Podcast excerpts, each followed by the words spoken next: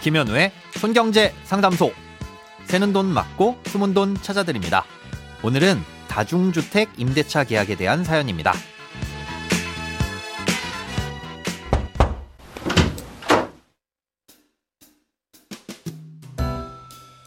안녕하세요. 부모님 집을 나와서 처음 임대차 계약을 하게 됐습니다. 4층 건물인데 3층까지는 한 층에 4, 5개 정도의 원룸이 있고 4층은 집주인이 거주 중입니다. 몇 년 전부터 3명의 지인이 각각 임대차 계약을 맺고 들어가서 거주 중이고 이번에 제가 소개받아 계약을 하기로 했습니다. 계약 당일 집주인이 등기부 등본을 떼오고 저와 둘이 직접 계약할 예정인데요.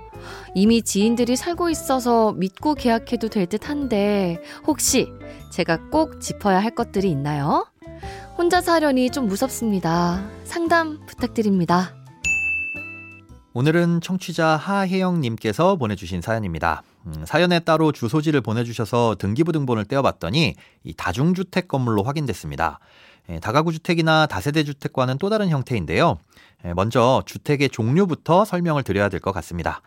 예, 주택은 크게 단독주택과 공동주택으로 나뉩니다. 음, 단독주택은 쉽게 말해 건물 한 채가 한 개인 주택인 건데요. 다가구 주택과 다중주택도 이런 단독주택에 포함됩니다. 음, 그래서 현관문이 여러 개 있고 벽으로 구분이 돼 있더라도 개별적으로 매매를 할 수 없고 은행에서의 대출도 건물 한 채를 통으로 담보로 잡고 빌려줍니다. 예, 반면 공동주택은 각 세대가 한 개의 주택인 형태입니다.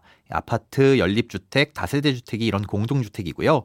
건물은 하나지만 각각 별개의 집이기 때문에 호실별로 사고 팔 수 있고 대출도 한 호실 단위로 받을 수 있습니다. 아, 단독주택은 전세보증보험 가입이 어려운데요. 다중주택은 특히 더 어렵습니다. 음, 위반 건축물이 많기 때문인데요. 다중주택은 각 호실별로 개별 취사시설 설치가 불가능합니다. 아, 기숙사나 고시원의 개념에 가깝다고 보시면 되죠. 예, 하지만 준공 검사를 받은 뒤 불법으로 취사 시설을 들여놓은 곳들이 덜어 있는데요.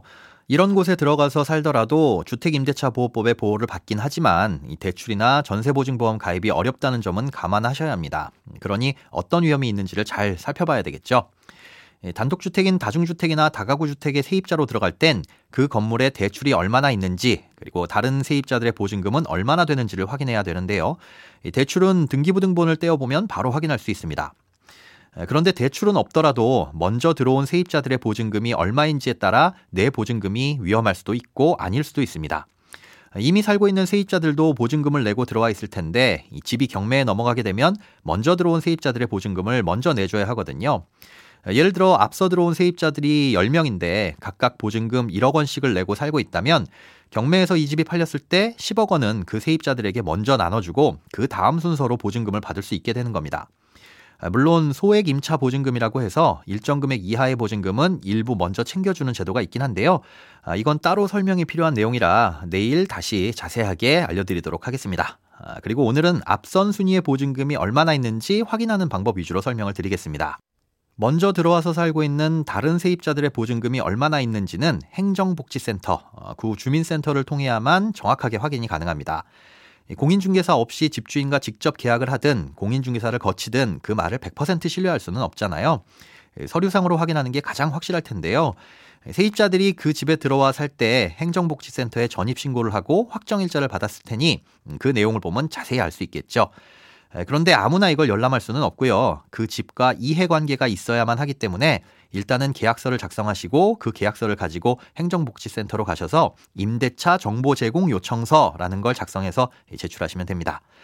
그러면 각 호실별 임차보증금과 전입 날짜 등을 정확하게 알 수 있습니다. 만약 이렇게 살펴봤을 때 문제가 있으면 계약을 파기해야 되겠죠. 그러니 계약서 특약사항란에 선순위 보증금을 확인했는데 문제가 있다면 계약을 파기할 수 있다라는 내용을 추가해 두시는 것도 좋습니다.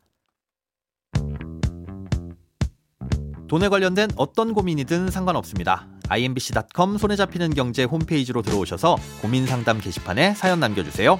새는 돈 맞고 숨은 돈 찾아드리는 손경제 상담소. 내일 다시 만나요.